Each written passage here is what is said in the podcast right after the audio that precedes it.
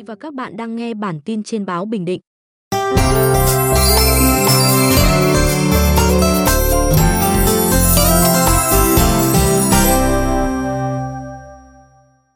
Gần đây, trên địa bàn tỉnh nổi lên tình trạng các đối tượng nghiện thường chọn các khu nhà trọ xa trung tâm và những khu đất trống làm nơi sử dụng ma túy, gây lo lắng cho người dân.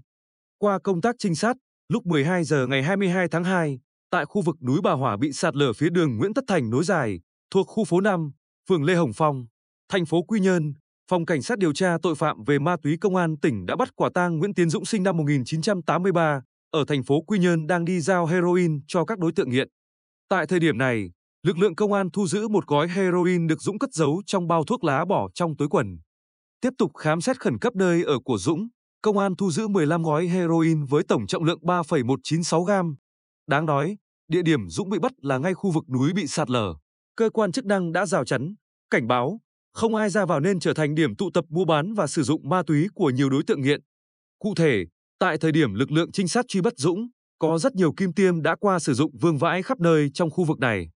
Thậm chí, ngay tại khu vực nhà gác đã bỏ hoang còn có đối tượng đang chuẩn bị sử dụng ma túy. Xung quanh căn phòng này vứt đầy kim tiêm, đầu thuốc lá, rất nguy hiểm nếu như ai đó vô tình dẫm lên.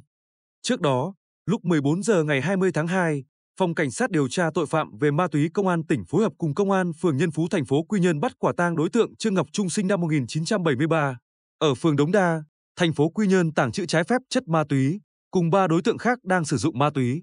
Tại hiện trường, ngoài thu giữ 1,082 gam methamphetamine, 0,53 gam heroin, lực lượng chức năng cũng phát hiện có rất nhiều kim tiêm để bừa bãi trong phòng trọ.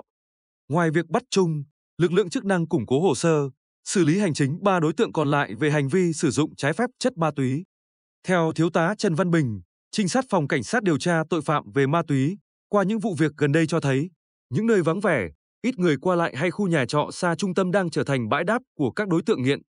Tội phạm ma túy bị bắt gần đây đều có tiền án, tiền sự, như đối tượng Dũng có hai tiền án về tội tàng trữ trái phép chất ma túy, Trung cũng có hai tiền án về tội mua bán trái phép chất ma túy.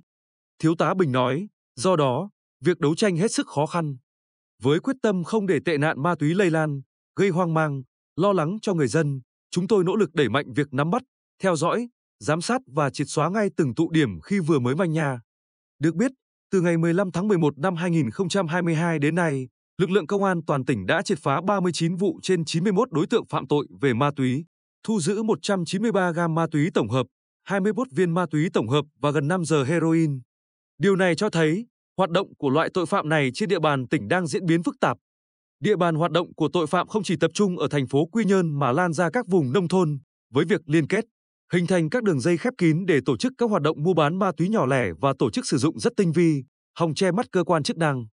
Đáng chú ý, từ tội phạm ma túy kéo theo những tệ nạn, tội phạm hình sự khác như trộm cắp tài sản, cố ý gây thương tích, thậm chí giết người.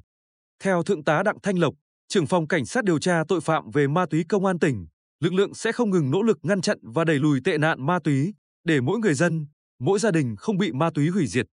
Trong đó, nhiệm vụ trọng tâm là tiếp tục đẩy mạnh công tác nắm tình hình, triển khai quyết liệt các kế hoạch, phương án và liên tục tổ chức các đợt cao điểm đấu tranh với tội phạm ma túy, không để hình thành các đường dây, tổ chức tội phạm với quy mô lớn, các điểm, tụ điểm phức tạp. Bên cạnh đó, lực lượng sẽ tăng cường nắm tình hình, tập trung vào những địa bàn trọng điểm, phức tạp, tạo thế chủ động đấu tranh truy quét tội phạm và tệ nạn ma túy.